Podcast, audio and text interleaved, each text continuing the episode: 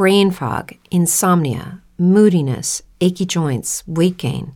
Maybe you're thinking they're all just part of getting older, or that's what your doctor tells you. But MIDI Health understands that for women over 40, they can all be connected. Hormonal changes that happen during perimenopause and menopause are at the root of dozens of symptoms women experience, not just hot flashes. MIDI specializes in compassionate care for women in menopause. Their solutions are safe, effective, and FDA approved. Plus, they're covered by insurance. A convenient telehealth visit with a MIDI clinician can be your first step to getting personalized care. They'll tailor a treatment plan for your symptoms and health history so you can get back to feeling great. 91% of MIDI patients get relief from symptoms within just two months. When your body changes, your care should too. Book your virtual visit today at joinmidi.com. That's joinmidi.com.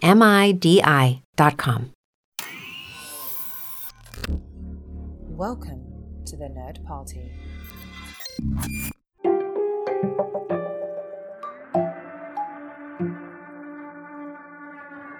I think people are perverts.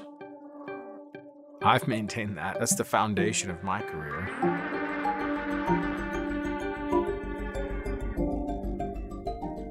Welcome to House of Fincher, the podcast on the Nerd Party Network, where your hosts go through all of David Fincher's films in chronological order. Why? Because we love him. Why do we love him? Because he's amazing. Why is he amazing? Because he takes little tiny movies like this and gives it all of his heart and all of his passion to make an absolutely amazing date night kind of movie.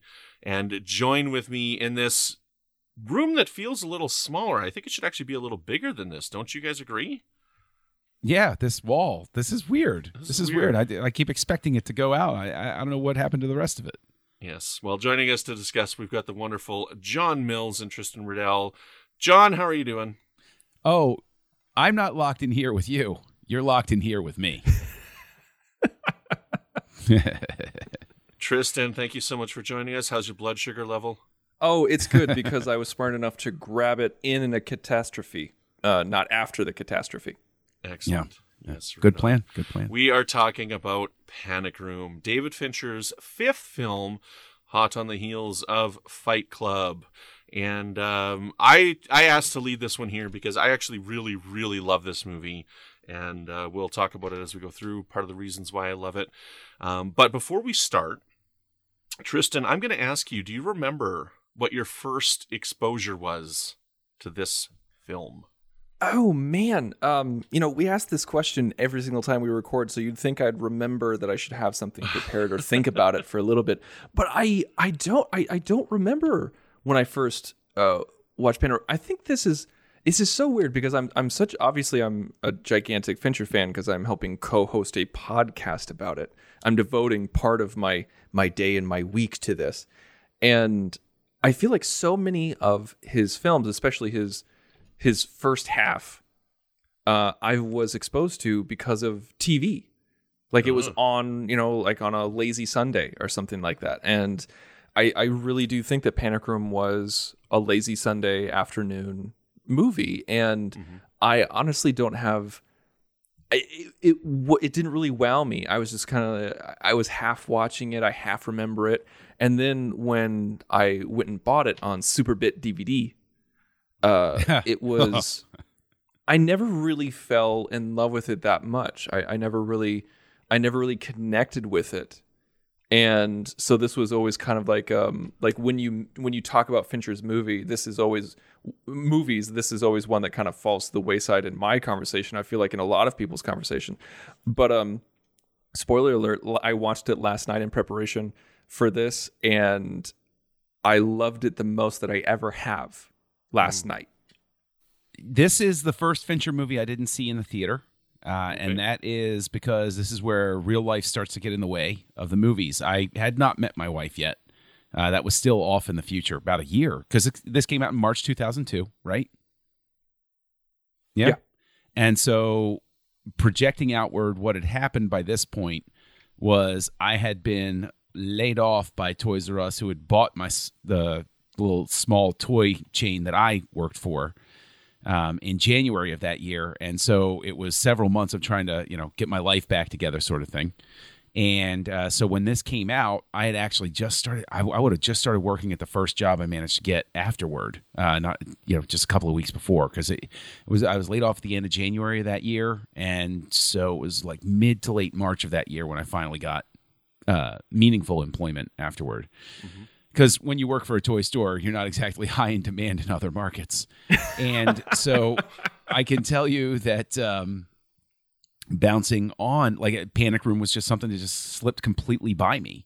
And then i didn't come to it until i guess about a year and a half later when my wife and i uh, my future wife at that point oh whatever timelines start to get blurry after that.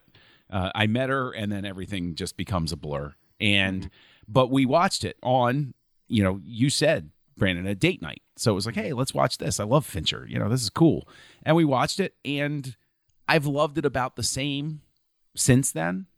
I I you know, and when I rewatched it, I was at about the same level uh, that I was. So, what about what about you, Brandon? What was your first encounter with it? So my first encounter with this, um, I had rented it on probably that same Superbit version DVD because the original release that was all that was there was just the Superbit, no bonus features, no nothing, just the movie. Um, I missed it in theaters, uh, but I rented it and I watched it at home, and I was completely blown away the very first time I watched this movie because I I didn't know anything about it. All that I knew was that it was Fincher. I hadn't seen any trailers or anything. I did not know a single thing about this movie. So I went in completely blind.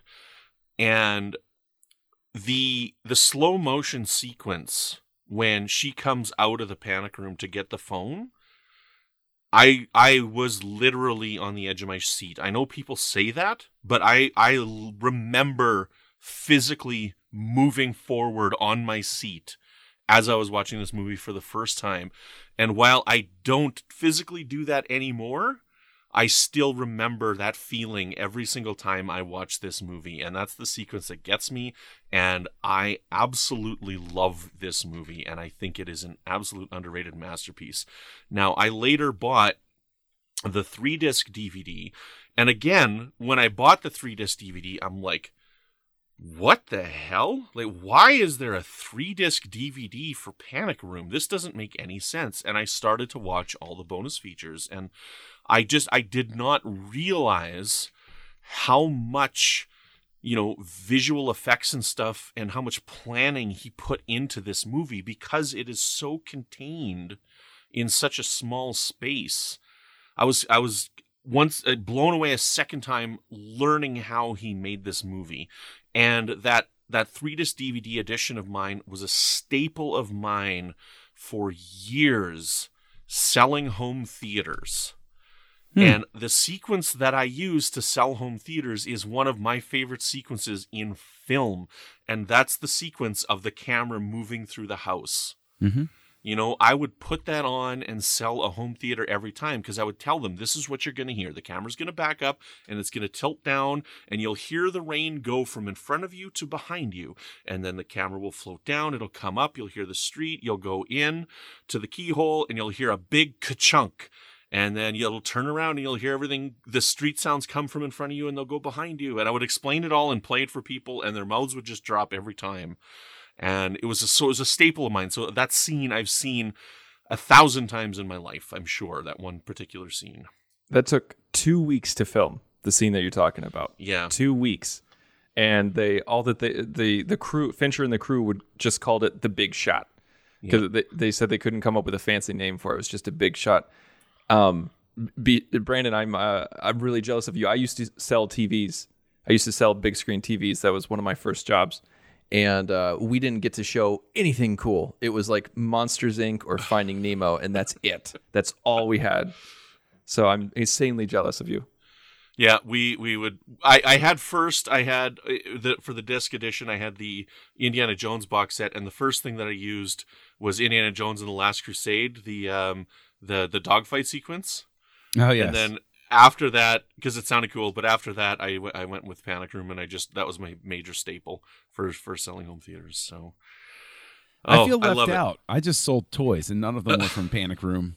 And They- they- uh, there was no there was no tie-in material for Panic Room at Toys R Us. Strangely enough, no. I, I I find that very odd. You would think that Raul at least would have been a good chase figure to have, you know? I was gonna say I I had Raul. I could have sworn they made one because I had Raul with the detachable fingers. You know what? There's I guarantee, you know what? There's got to be somebody that's listening that is either or knows somebody who does custom action figures, and I think the three of us. We, we want just post a picture. We're not asking you to send us anything. I want a Raul action figure. I want somebody at least to make one with a mask that comes on and off. I think with the, the three of us, we have a wide enough nerd net that I, I, I feel like we could we could cast it out and get get something back. Yeah. and then and then we can mail it to David Fincher so that he knows the three people to put on the restraining order who went to that amount of effort to Oh, oh, you know what? Okay, I'm just I'm time out just for a second. I gotta interject this because I cannot believe I forgot to talk about this a couple of episodes ago during seven. So, um, I it's Christmas time a couple years ago, and I get a um I get a box in the mail. It's a small box about you know like six. What was in the six- box? exactly. You know where I'm going, and it said Detective Riddell on it. It said to Detective Riddell. It had no return address whatsoever. And I open it, and inside, like, and there's there's tissue paper with red stains all over it. and so I open up the tissue paper, and there is a Gwyneth Paltrow Barbie head, decapitated. Like, there's no body, no nothing. And I think it was her doll from Iron Man three or something like that, so, something like that from some MCU movie. And and it was there was no note no nothing not who it's from. I know i know who it's from now. Uh, but it was i could not stop laughing and i cannot believe that i didn't tell that story during the seven episode so i just had to get that out of my system apologies back to back to panic room back to panic room Well, well, there you go. I, at least it wasn't Jodie Foster. You know, somebody took her taxi driver action figure, if there is such a thing, and, and Oh, beheaded that.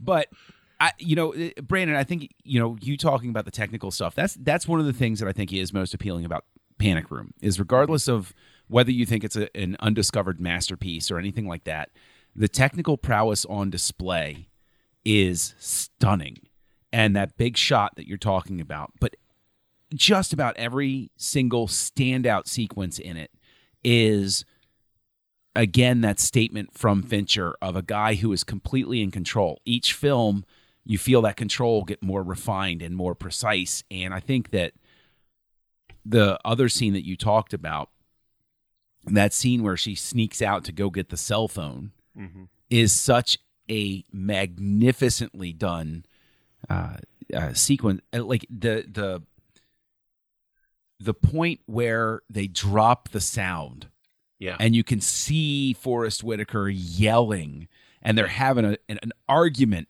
but you know that that sound isn't even really occurring to her so you're experiencing sort of what she is where it's like there's an awareness of what's happening but all you're focused on is getting that phone and i have to give uh, fincher a lot of credit because finding the balance between how long or how how many times is too many times to have her brush that phone and push it further directors wrestle with that.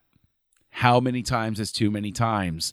And this is one of those few times where it's just right up to that line of too much and then it just pulls back and you're right back in the the swing of things It's funny that you mentioned that, John, because Fincher originally didn't want to do that at all. Like he Really? he wanted to make this sequence much um tighter and shorter, and he didn't want her to like touch the phone. He wanted her to be he wanted basically wanted her to run, grab the phone, and run back. Like he didn't want to like push the like uh, to do the whole thing where like the lamp falls and like he she touches the phone and it just keeps going further and further. He thought that was kind of hackneyed stuff but the screenwriter kept he convinced him to do it and he's like fine i'll do it but i'm going to do it in slow motion because if i'm going to pander i'm going to pander and, and so he flourished it he, he embraced it which was really Yeah. really i think obviously the best the right choice. Yeah Well, I, I think the best part of it is you, you mentioned the lamp,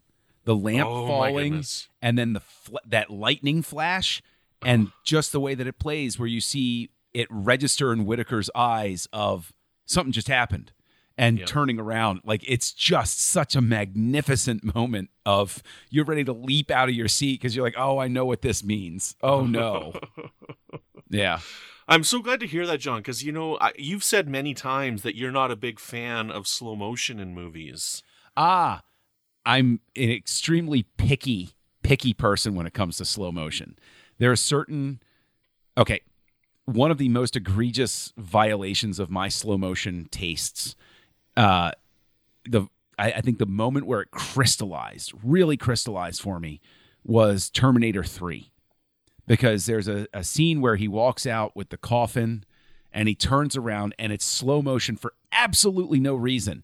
And I remember sitting in the theater and it happened and I said, "What the hell was the point of that?"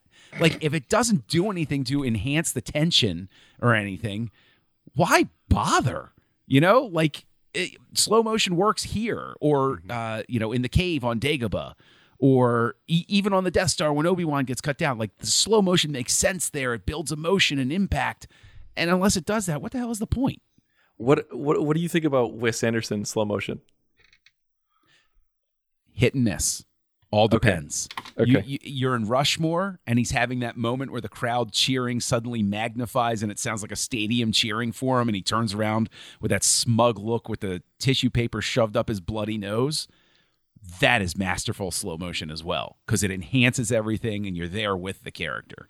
But you know, it all depends on the situation. All right. All right. I won't dig any deeper because we're not doing the the House of Anderson. right? No, no House of Anderson. Yeah, because that sequence, like you said, when you don't hear them, you don't need to hear what they're arguing about. You know what they're arguing about. Doesn't right? matter. Mhm. Yeah. Doesn't matter what they're arguing about, but you know what's going on.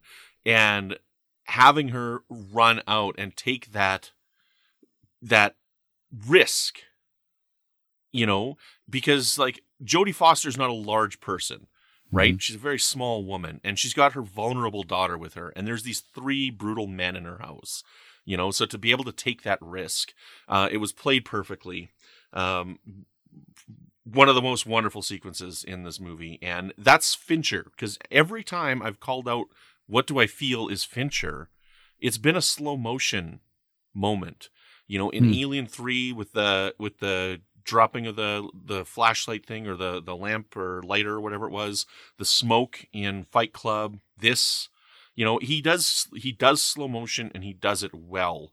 And every time he's done it, I really, really, truly appreciate it. I think it's a fair point. I, I can I can see what you're saying. Like I, I think I probably see it better now than when you mentioned it before. Like I, I can definitely see where that does stand as sort of a hallmark. And again, speaks to the control that he has as a director, the the precision and the skill. Now, Brandon, you brought up Jodie Foster being a, a small woman. I'd like to switch gears just for a little bit and talk about Jodie Foster and her performance. Mhm. Um, I, I respect Jodie Foster a great deal. I, I, I think that she chooses projects very well. Uh, I, I, for the most part, I, I feel like she she's not in a lot of movies. Like she doesn't act as much as some other people that you see, um, like The Rock, you know, for example. Uh, but it's uh it's really interesting to me that you say that like oh Jodie Foster's uh, is a small woman you know like she has three you know men in her house. Like it's you're absolutely right of course. You know she's five foot three. And that got me thinking about uh, who was originally cast in this role which was Nicole Kidman and Nicole Kidman actually filmed for about two weeks uh, before she had to leave due to an injury. She uh, she kept uh, having a knee injury flare up that she that she got on set on Moulin Rouge, and so she had to bail out. And then they brought in Jodie Foster, who they originally were thinking about having, but then uh, you know you know had complications. But then the reason why she had the complications fell through, and so it was kind of kismet. Um, but Nicole Kidman's five eleven. Jodie Foster's five foot three, and even though Nicole Kidman is a bigger, not I, I can't say bigger woman, but taller woman. Um, Fincher talked about how if casting Jodie Foster completely changed the tone of the film, because he says if Kidman was in the role, it'd be like what would happen if Grace Kelly got caught in the house. But with Jodie Foster, you have much more of a um, Ripley, um, Lisbeth kind of feel to it. I feel like she kind of brings that, even though she's small, she's mighty. And I feel like she is much more gung ho and ferocious than Nicole Kidman would have been. And I wanted to get your guys' opinion on that. Not so much just the Nicole Kidman thing, but I mean, if you want to, but also just Jodie Foster in general and her performance. Well, the thing with with Jodie Foster is that the character doesn't start that way, and he, the the mastery of this film is is how he shows the development of this character because yes she becomes fierce but she's not. Like even at the beginning of the movie when they first break into the house like her daughter's telling her okay you got to swear at these people. Say this say this. Like she's a very timid person right? And when they're when they're having the sequence of her daughter being mad at her dad she you know she's being very timid about it while that's kind of the right response in that you don't want to try and be the parent that's turning a kid away from another parent during a divorce you know she is trying to being that trusting loving mother person in this and it it, it all these experiences that are happening in such a short period of time like this movie almost takes place in real time it, it adds to her growth as a character to become that fierce protector Absolutely. Yeah, I, I- completely I- agree. I yeah, I, I I think that the arc is more interesting because of the fact that you have her physicality underlining the sense of uh, danger that she's in um, in the beginning of it. Uh, Nicole Kidman is a more physical person, right? And what I mean by that is if I saw her in a situation, in a movie situation at least, especially in that time period, I'm going to be more thinking, oh, she's just going to sock him in the face. So like there, there's more of a physical sense of strength about her, in in my opinion, that that extra height and the way that she moves is uh, much more. Uh, I, I I'm looking for the right word, but it's not that I think she would not be in danger. It's that I would be more akin to to say, oh, okay, she's gonna fight back, sort of thing. Whereas the way Jodie Foster's arc plays, and I think that a lot about her performance and her physical presence helps it, to establish her as uh, a more vulnerable figure at the beginning, or at least to play to your perceptions of the more vulnerable figure uh, at the beginning of it. So I, I do think that it becomes, you know, a, a more interesting arc uh, in its own way. And and just to tack on to what you were saying, Tristan, I believe didn't Fincher also when Nicole Kidman injured her knee, didn't he initially go to the producers and say, "Just you know what, just get the insurance money, just scrap it."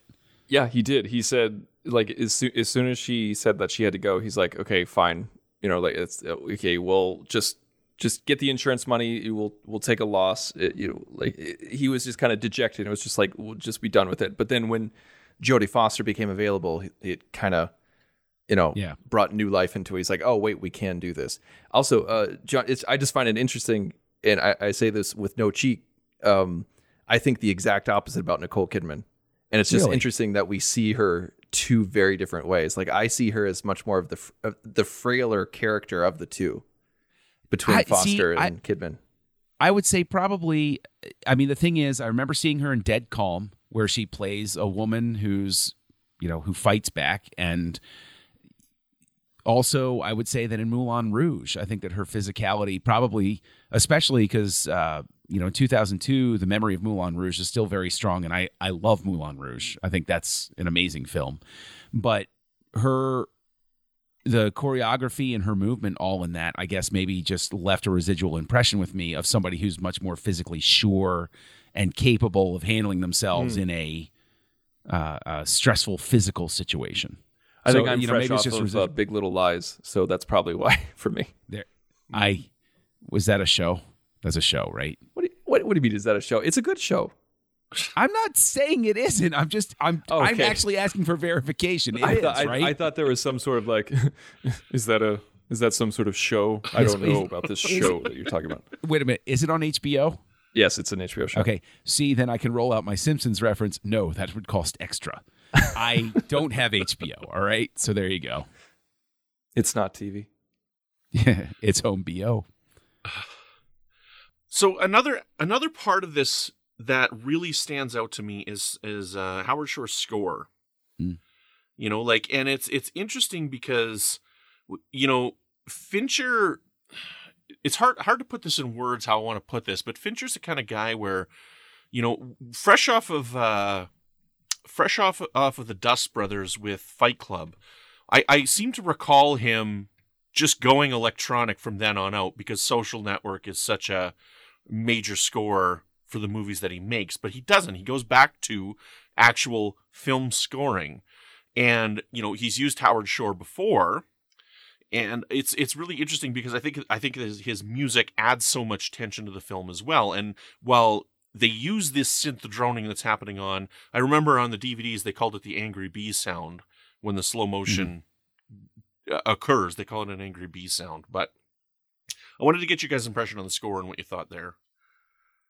I, I, think it's a I think it's a really good score. I'm a, I'm a fan of Howard Shore. I think he's a, a very good composer, mm-hmm. um, and I think that it's uh, as subtle as it needs to be. If that makes any sense, it's mm-hmm. the score never detracts from the action and never calls attention to itself. It's simply a piece of the puzzle, and that's what a score should be, in my opinion.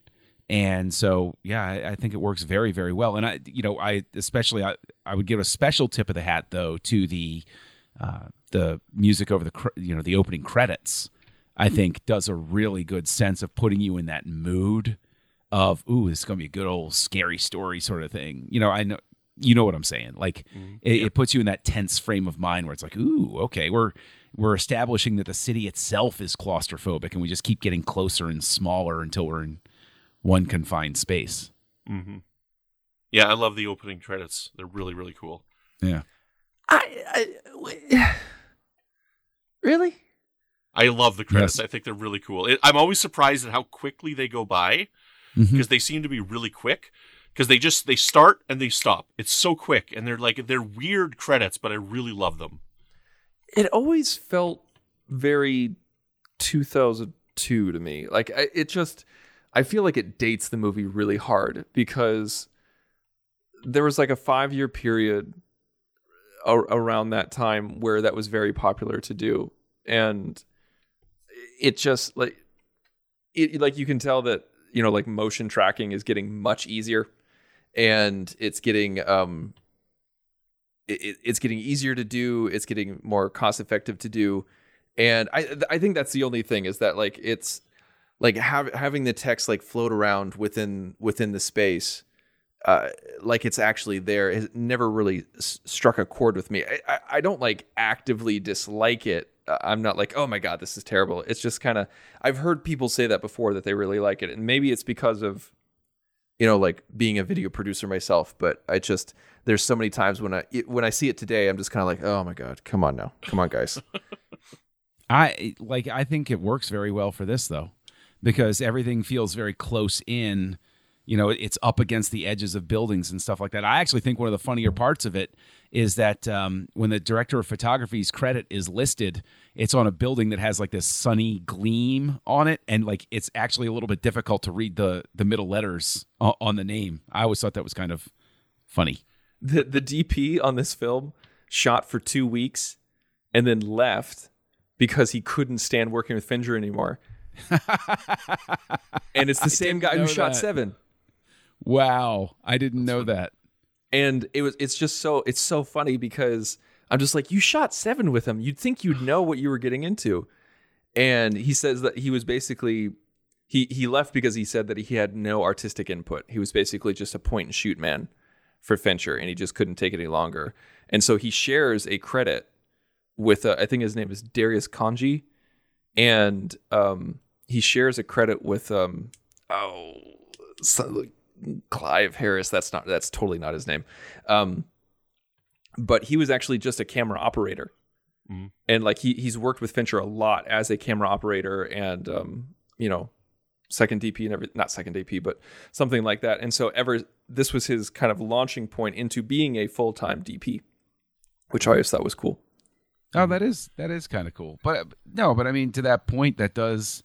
Uh, Conrad Hall is uh, I think the the name that you were searching for there because it's Darius Thank you very Khondji. Much. I have no idea where Clive and, Harris came from. uh, you know, C and an H. It, it's close enough. Um, but uh, maybe then that that maybe then Darius Khondji's name getting a little washed out with sunlight was, you know, Probably the reason. a little nudge from Fincher. of Like, really, you're going to do that? Fine, your name's going to be hard to read. Fine. Yeah.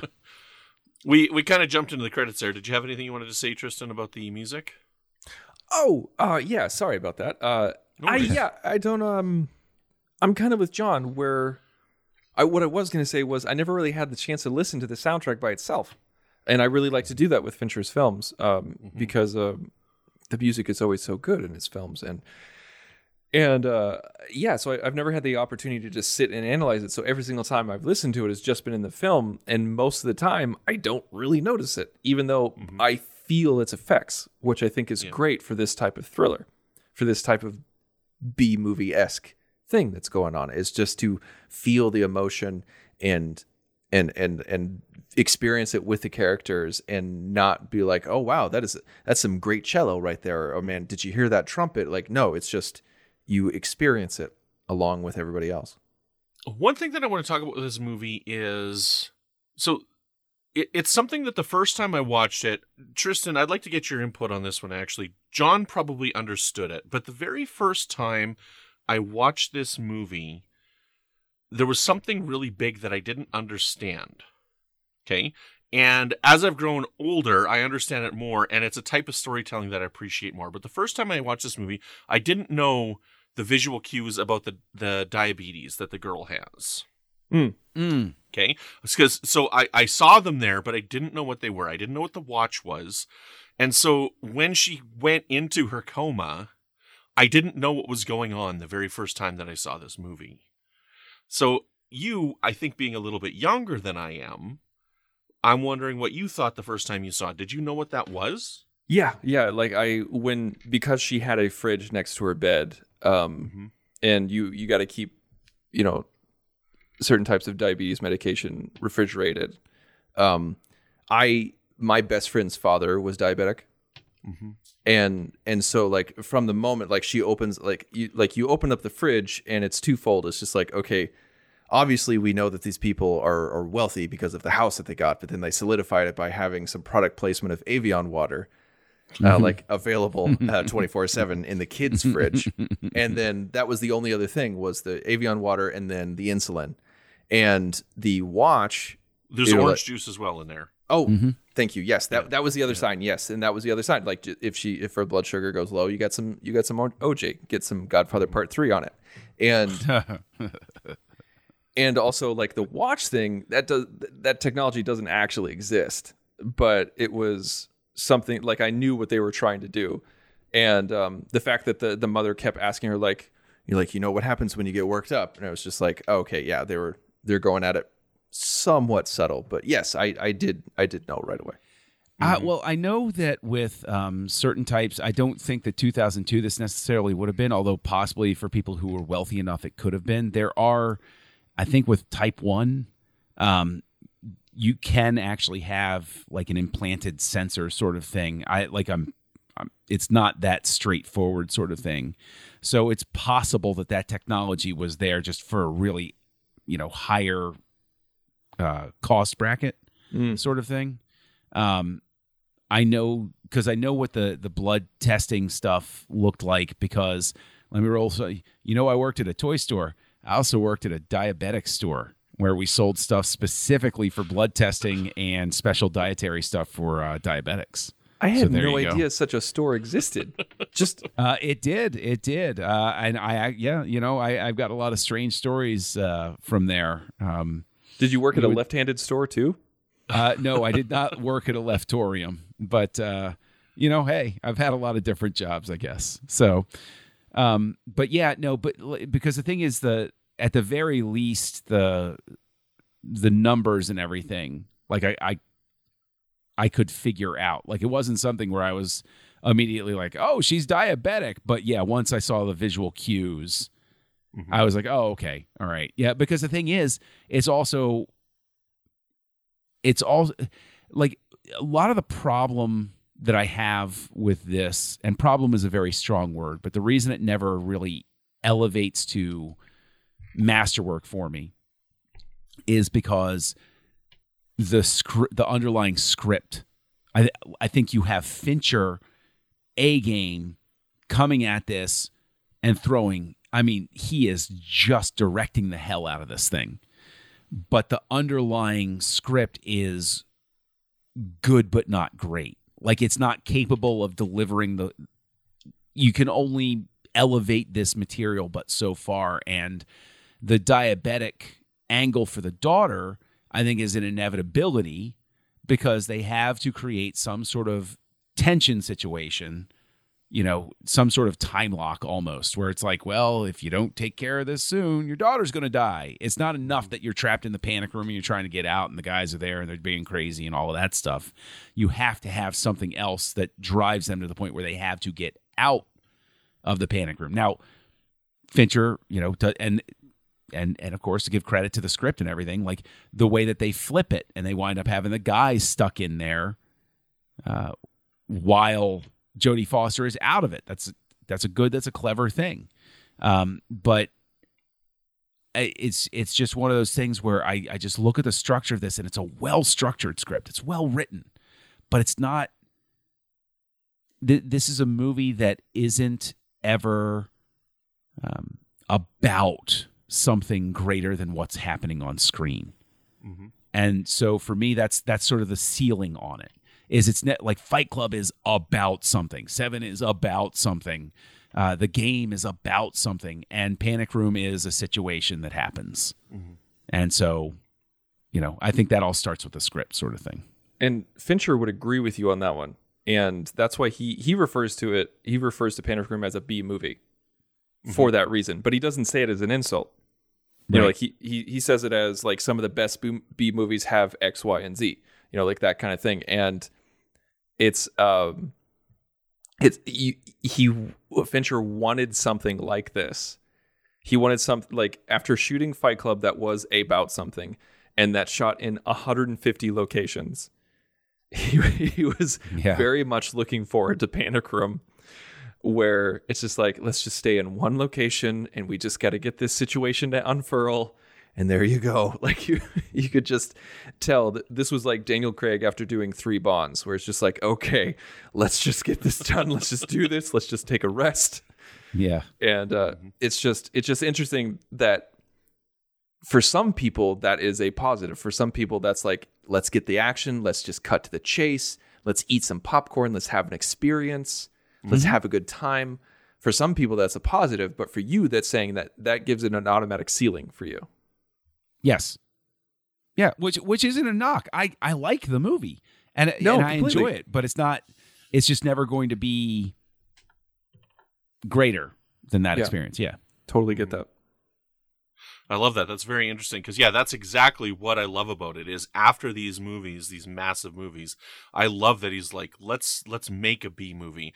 You know, like the, there's a couple of filmmakers that I put kind of in the same category, not because of their techniques, but because they love cinema. You know, another one is Soderbergh, right? Where you know Soderbergh is a completely different type of director in that he's constantly playing with the technology in strange ways to try and get very interesting results you know and fincher's coming at it with a different aspect of like how how how can i make this really fascinating in a unique way with with the technology i have but also expanding on the technology. So you know they're kind of similar but they're making different kinds of movies.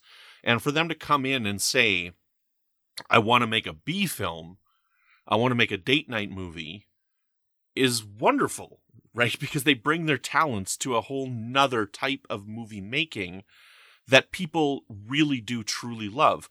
It's not always about let's make it let's take the next movie to the next level. How can we make it even grander? How can we make it Mhm. even bigger? How can I how can I take it to the next level? It's like let's take it a step back and make something fun because that's a whole nother type of movie making that's out there. Uh, it's almost in a sense like a uh, an opposite approach to Nolan then, because Nolan just does nothing but ratchet things up. Like that's he's I don't think he's capable of relaxing at this point. It's just going to keep going until eventually he creates the movie Singularity and it tears the universe in half or something like that. Cuz it like it, you know, he's going to figure out time travel itself and he will actually just have a documentary of himself going back in time in montage to undo the movie that he just made and it's going to cause a paradox and kill us all. Um so yeah, no, I, I agree with you. There is there is a certain type of appeal to the fact that Fincher has had this great momentum. And so there is an aspect of coming at this and saying he's kind of earned something that's a little more low key. It's it's you know this is his vacation. You know it, it's like a writer will always write a book, but sometimes yeah, you know even Sting, Stephen King wanted to write a Richard Bachman book every so often. So what the heck? Sure, you know. what's what's really fascinating is that like so many people, us included, have said that like this is Fincher's smaller movie. This is this is his vacation while he's while he's working, and it's so funny because that's what it was intended to be, and that's how the script mm-hmm. was written. But once Fincher got a hold of it, even though that's what he mm-hmm. wanted, that's what he wanted it for. He shot still for Fincher. yeah, he's still Fincher. He shot for Yeah. 120 days. Good grief. It was four million for the script to pay David Koepp, and six million just to build the friggin' house. And Amazing. It's just and they and they went way over budget.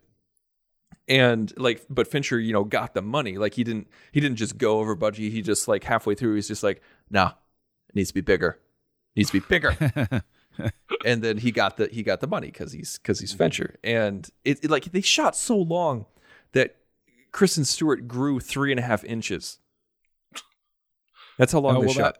that, that would explain why she's sitting down in a lot of shots then. Right, no, no, honestly, like that, like she, they shot for so long and then had to come back for reshoots um, a little bit later because of Jodie Foster's pregnancy. She was actually four and a half months pregnant during most of shooting, What? and yeah, and so they had to use a lot of her stand-in and her and her stunt double a lot. He said that there were days when her stand-in and stunt double was there longer than Foster, and um, that's why like they had to break shooting, wait for her to deliver, and then come back and pick up, do some more pickups.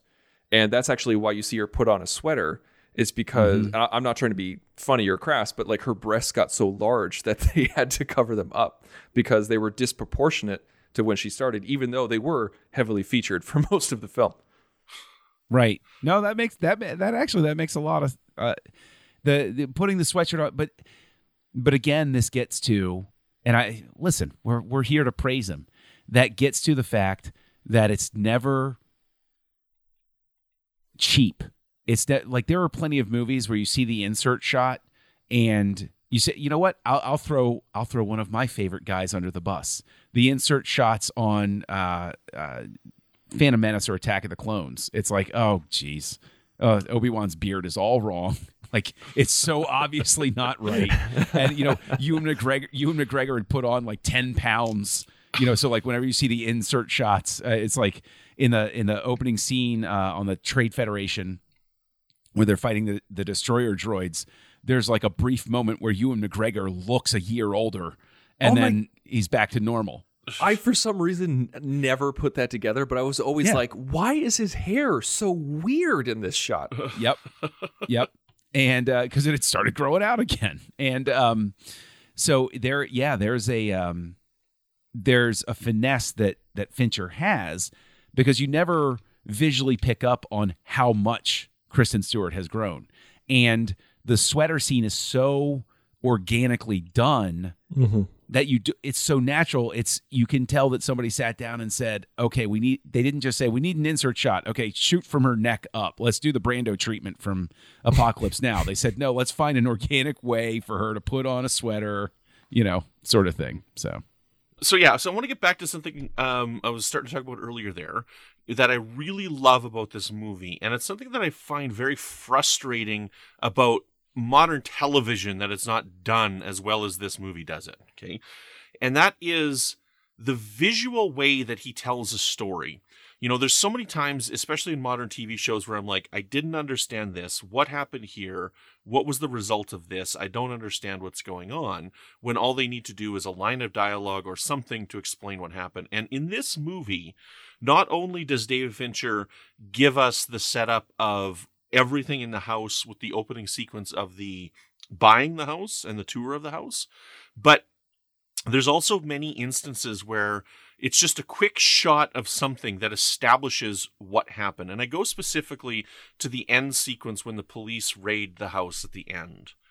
You know, because at the end of the movie, the police come to the door and I remember the first time I'm like, why doesn't she blink at him? Why doesn't she blink at him? Why doesn't she blink at him? I was so frustrated the first time. And then all of a sudden the cops show up and I'm like, what is happening? What is happening?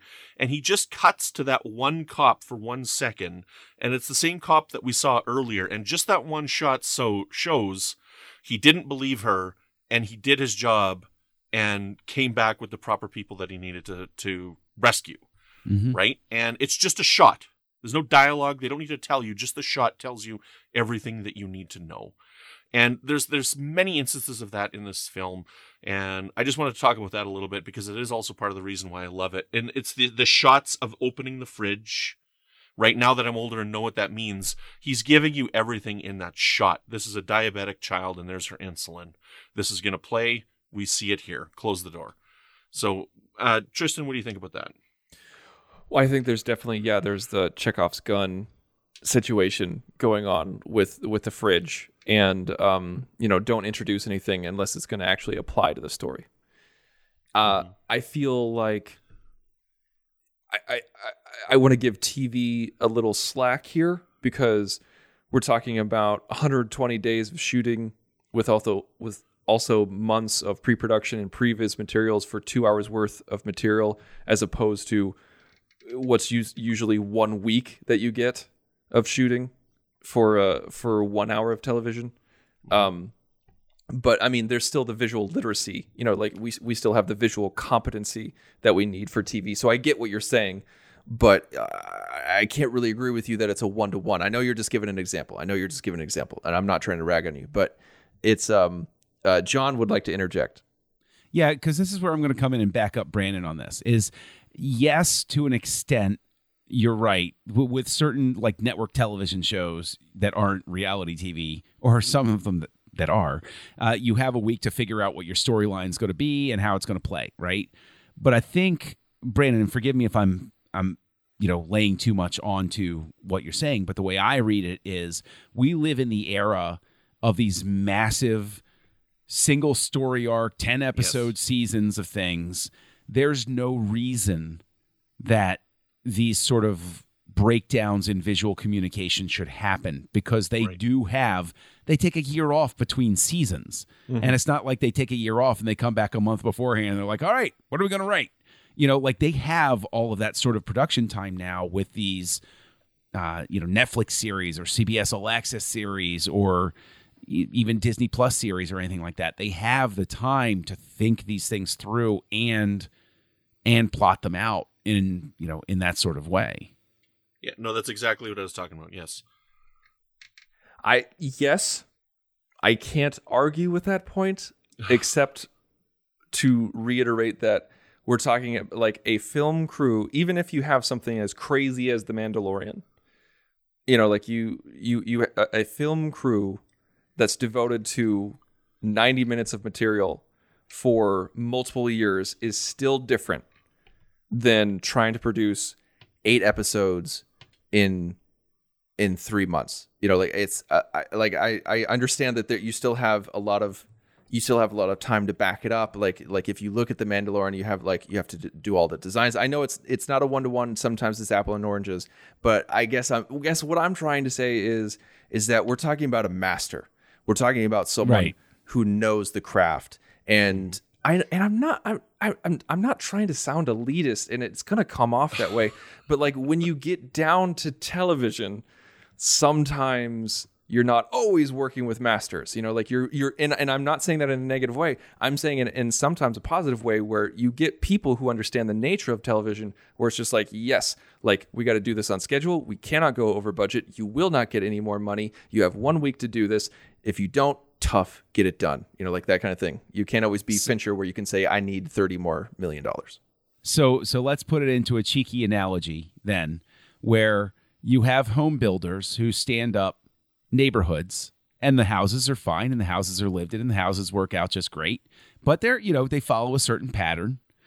Uh, but then Fincher is building you know a two hundred million dollar mansion and there's going to be gold leaf on the banisters and you know he's he's brought in an artisan from Milan to paint a recreation of the Sistine Chapel on the ceiling. That's the sort of thing you're you're trying to say, yes? Uh, that's what I'm trying to say. I think that's a good analogy, but I also don't want to dismiss what Brandon's saying because I agree that visual language should know no budget. You should Mm-hmm. be able Yeah. to tell your story visually. It's a visual medium. Show, don't tell.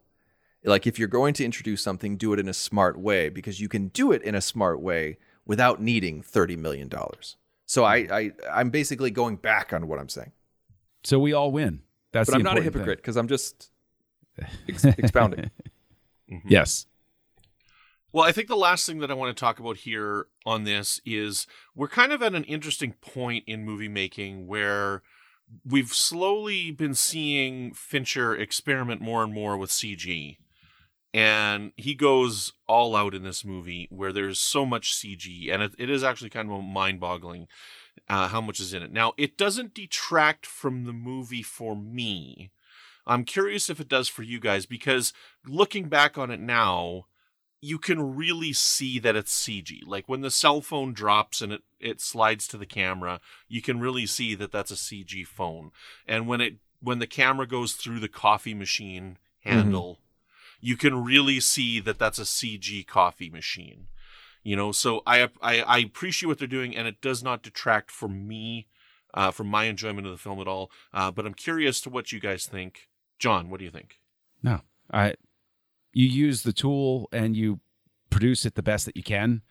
And I you know, it, it doesn't if I'm nitpicking the types of shots that Fincher is putting in his film, either there's something broken inside of me or there is something that is profoundly bad about the shot. Like it looks like uh, you know, like there there would be times where you could make the argument where it would detract. I would throw out there Black Panther's a great film.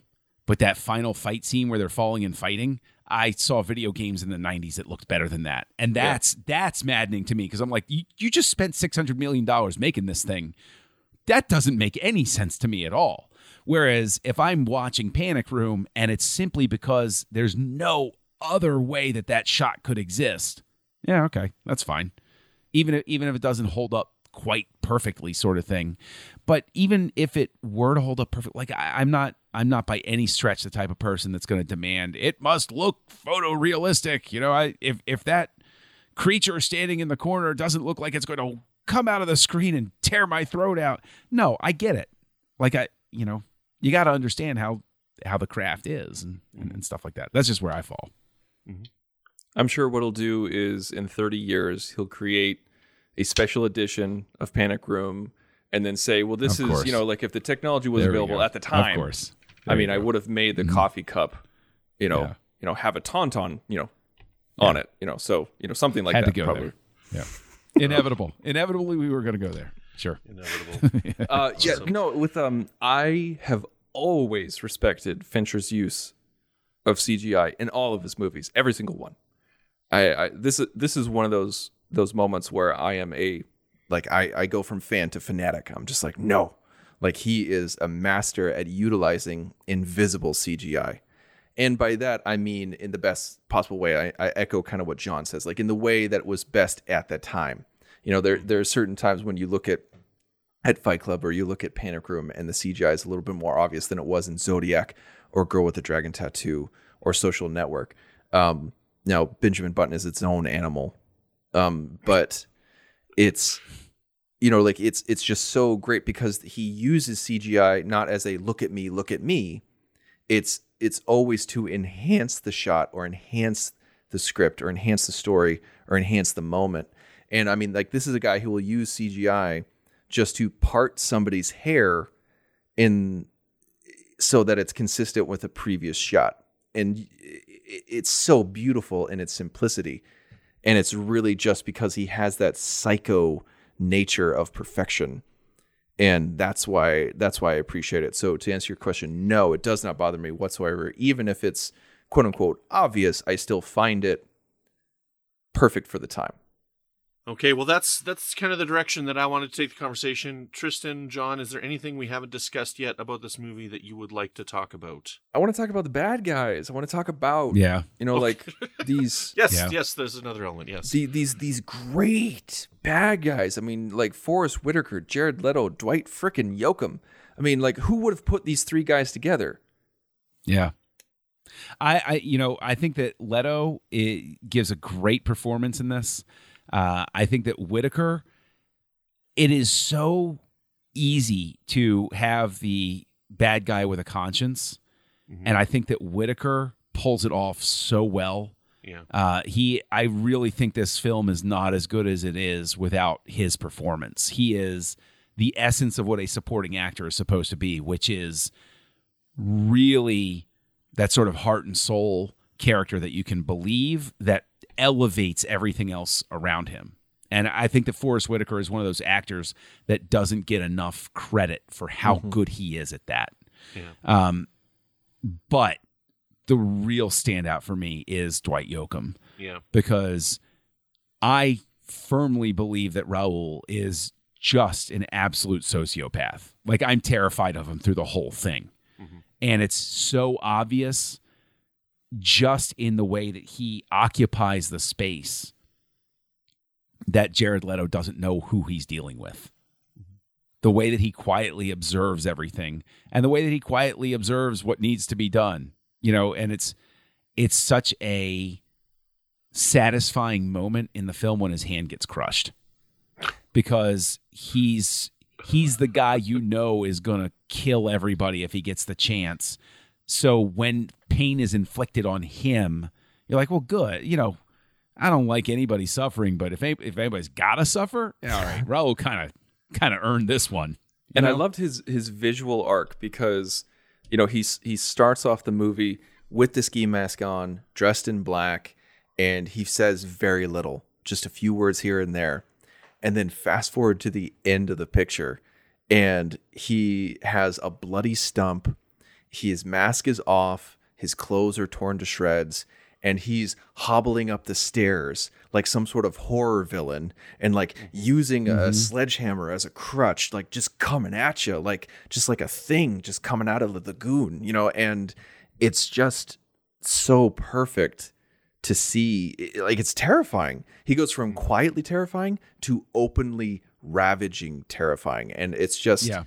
it, it- it's yeah it, it- um david fincher described dwight yoakam as oh geez what was the words he used um a little overzealous in his performances and he says he's like he's like i'd never want to cast him to like garrote somebody on camera because you'd never want him to do it with one of your principal actors or if you do do it on the last day like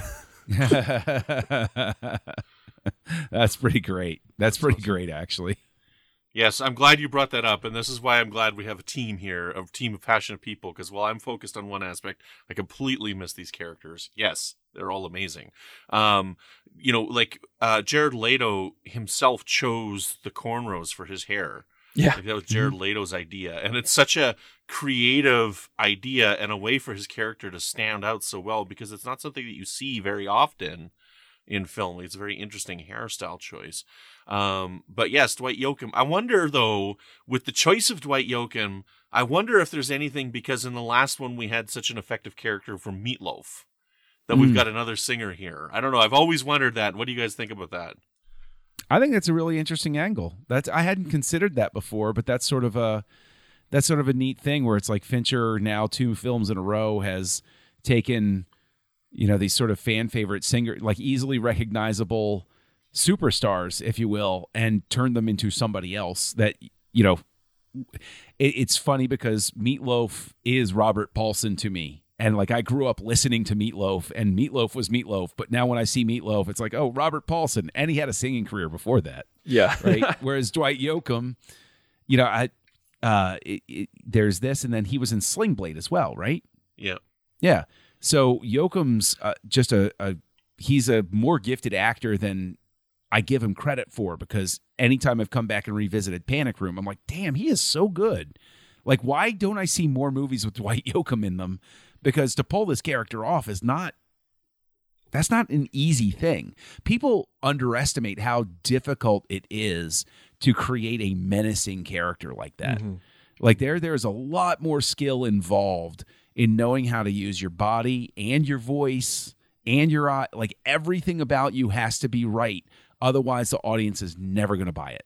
Mm-hmm. And they're just going to be like, "Yeah, token bad guy." And Raul, he does not slap Kristen Stewart. He does not hit Kristen Stewart. He punches Kristen Stewart. Mm-hmm. And it's just those types of details. I, I I know that's not really like a little thing because it's you know it's so abusive, but it's just those types of things where you're just like, this guy's a freaking psycho. But but I'll also give Fincher credit for letting that happen because there is an instinct and we're all used to it. And this is this is I think what makes the violence in Fincher films really jump out at you and really create an impression is Fincher doesn't play by the same rules of oh well uh, it's a man hitting a girl and people are going to be uncomfortable with that so we're going to have him pull back or maybe just punch her in the st-. no Fincher's willing to say, hey, this character, what would Raul do? What would Raul do? And this is what Raul would do is he would just flatten somebody. He wouldn't care who they were. He would just flatten them. And so there's not going to be any sort of like movie logic applied to his physical actions. It's like it's so funny that you mentioned that like Fincher doesn't play by everybody else's rules when it comes to violence. Um, in, in the original screenplay, uh, Raul doesn't lose his fingers, and that was Fincher's idea. He's like, no, it's like we we got to have some payoff with the door. We have to have some sort of payoff with the door. And the screenwriter's like, what are you gonna do after he loses his finger? Just like have him scream in pain for the next scene? He's like, yeah, yeah, that is what we're gonna do. Yeah. I love it. Yeah. The uh, the only other actor I want to mention, just because I I was really surprised to see him at this time, uh, uh, like after the fact, is um the the husband. Um, I don't remember the actor's name or anything, but I remember he was in Carnival, which I which I loved that HBO show Carnival. And, oh, I uh, saw the he- first season of that. Yeah. Yeah, he played the blind guy who was always drinking the absinthe. Mm-hmm. Mm-hmm. So I just He wanted was- to mention him because I, I loved Carnival, and any chance to mention Carnival makes me happy. He was in uh he was in Pretender and I can never pronounce his name. It's Patrick Bucho, Buchow, Buchow, something like that. Uh he's a fantastic actor. Doesn't get that much work, at least not visibly and uh, or I sh- not visibly, but like um what's the word I'm looking for? Like a lot of attention towards it. And High um profile roles. yeah, there you go. I, I think he's a fantastic actor. I think he has a great calming quality and a very quiet presence. And uh, his role, uh, Fincher actually played around with the idea of casting Mel Gibson in that role because um, I don't know if this played into it, but Jodie Foster is friends with Mel Gibson. So I was wondering Yeah. if that kind of went along with it. But he said that he thought it would be interesting to have Mel Gibson all of a sudden show up so that the audience can go, oh, Mel Gibson's here. Everything's going to be okay. Right. The big And action then- star showed up. Yeah. And then he gets the crap kicked out of him immediately. Yeah. You know, I, I, I personally would have really liked to have seen that. I think that would have been that would have been great because of the fact that it plays with the audience expectation. Right. Exactly. and totally totally trips it up. And I would have also thought that the uh, because there's no problem with the chemistry with Jodie Foster and and um, the, the actor who is there, but uh, Foster and Gibson have a terrific on-screen chemistry, and so probably those moments would have been even better because they would have had uh, you know that f- that friendly fl- flow that, can shorthand. exist. Yeah, like you know, two people who really know each other behave in a certain way, and that would have really helped. I think with you know establishing the idea that there had been intimacy in the past between them.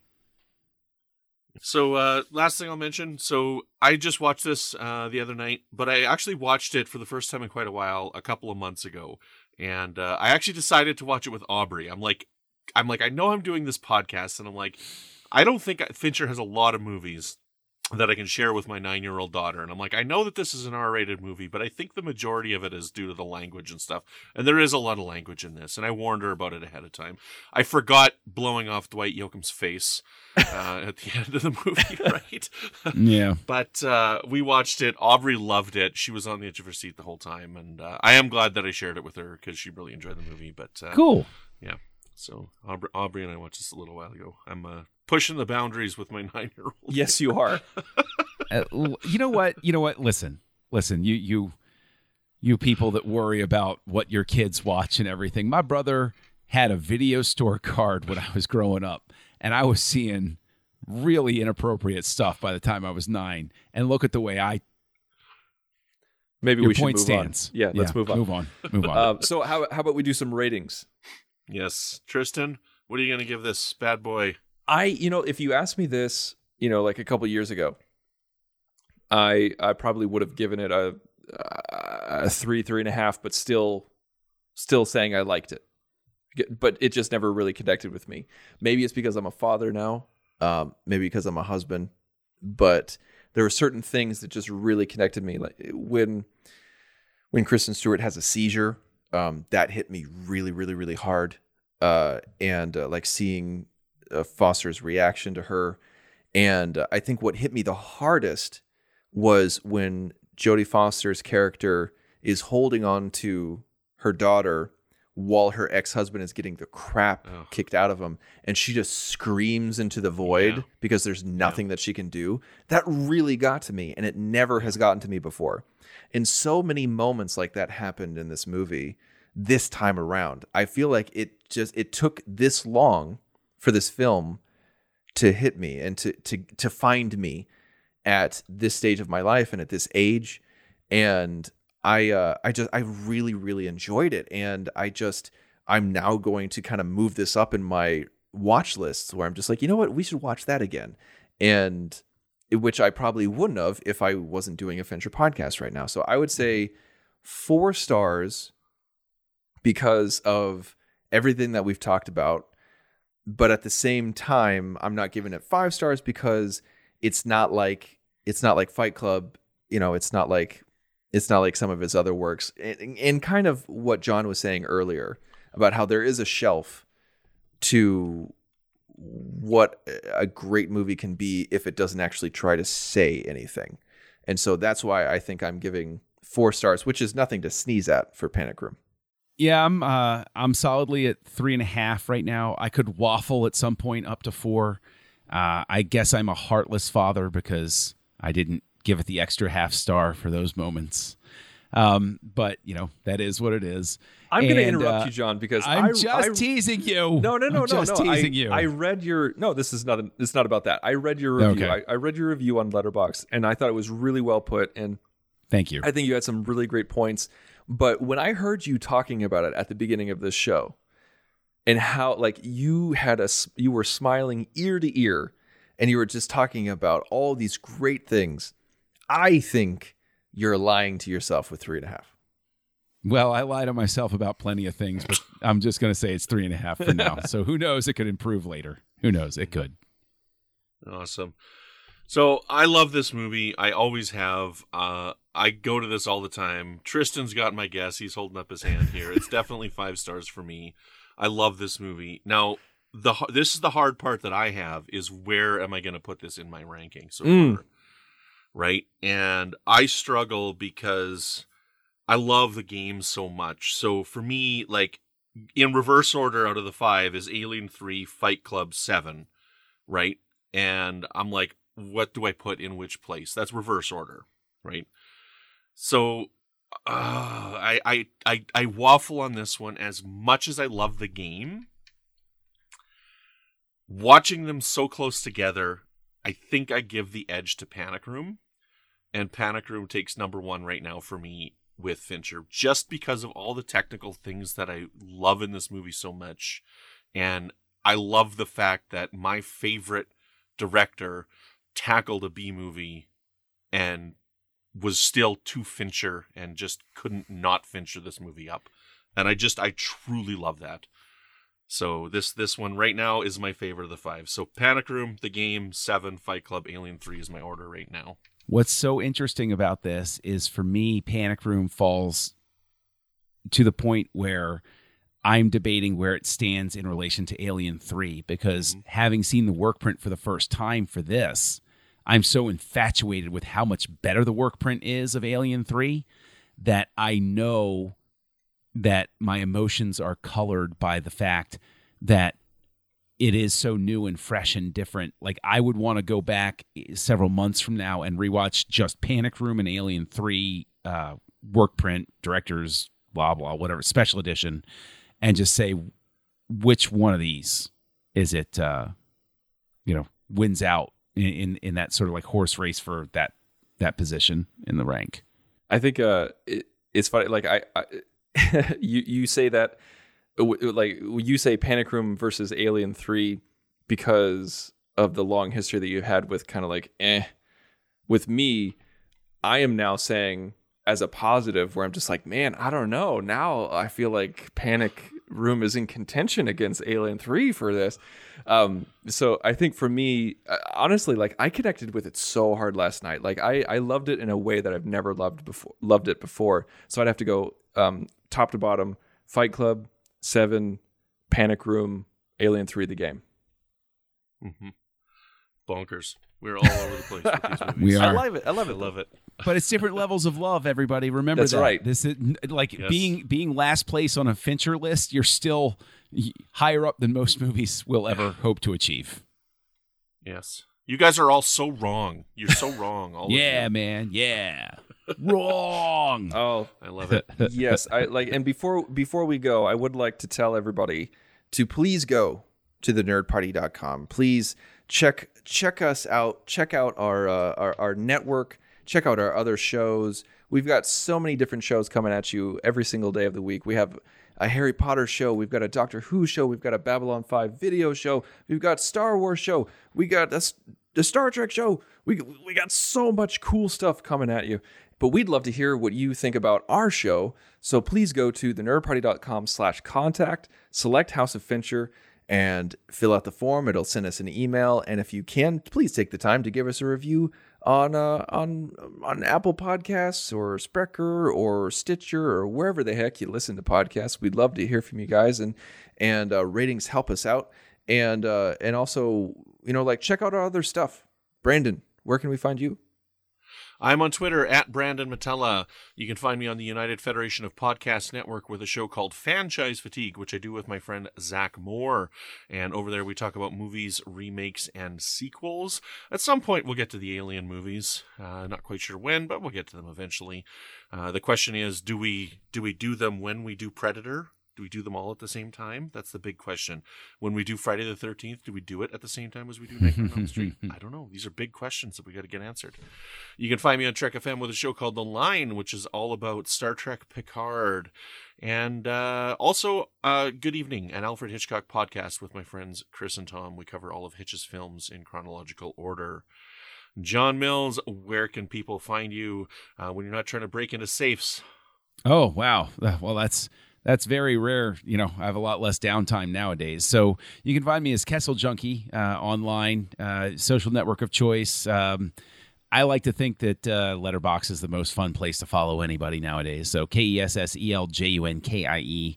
And you can find me on Twitter and Instagram and stuff like that too. And here on the Nerd Party, you can uh, listen to me on Aggressive Negotiations, a Star Wars podcast that uh, I co-host with Matt Rushing. And uh, you know, every so often, I I'm angling for a spot over on Franchise Fatigue um, because uh, it, it's a it's a lot of fun over there on on UFP. Brandon, Franchise Fatigue is is one of my favorite listens. You guys are pretty Thanks great. much. Appreciate it. Always welcome. Tristan, where can people find you when you're not buying the most wealthy, wonderful place in Upper New York for you and your family? if only. Uh, I, you can find me all over the interwebs under the username the Insane Robin. You can find me on Twitter and Letterboxd. Those are usually the uh, kind of like like John said, the most fun places to be. Uh, at least Letterboxd, that is. And you can find me here on the network. Uh, I have two archive shows. Uh, one called Nerd Nuptial, which is a show, uh, kind of a movie and TV review show that I, I, I did with my wife.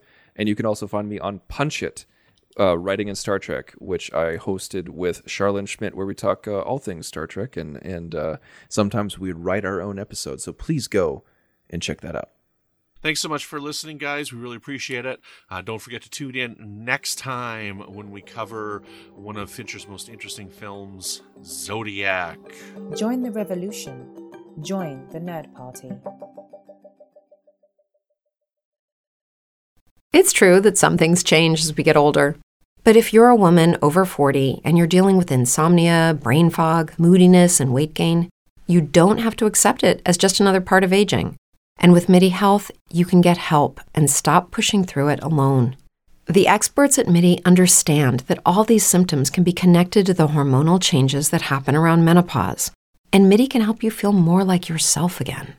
Many healthcare providers aren't trained to treat or even recognize menopause symptoms. MIDI clinicians are menopause experts. They're dedicated to providing safe, effective, FDA approved solutions for dozens of hormonal symptoms, not just hot flashes. Most importantly, they're covered by insurance. 91% of MIDI patients get relief from symptoms within just two months. You deserve to feel great. Book your virtual visit today at joinmidi.com. That's joinmidi.com. Brain fog, insomnia, moodiness, achy joints, weight gain. Maybe you're thinking they're all just part of getting older, or that's what your doctor tells you. But MIDI Health understands that for women over 40, they can all be connected. Hormonal changes that happen during perimenopause and menopause are at the root of dozens of symptoms women experience, not just hot flashes. MIDI specializes in compassionate care for women in menopause. Their solutions are safe, effective, and FDA approved. Plus, they're covered by insurance. A convenient telehealth visit with a MIDI clinician can be your first step to getting personalized care. They'll tailor a treatment plan for your symptoms and health history so you can get back to feeling great. 91% of MIDI patients get relief from symptoms within just two months. When your body changes, your care should too. Book your virtual visit today at joinmidi.com. That's joinmidi.com.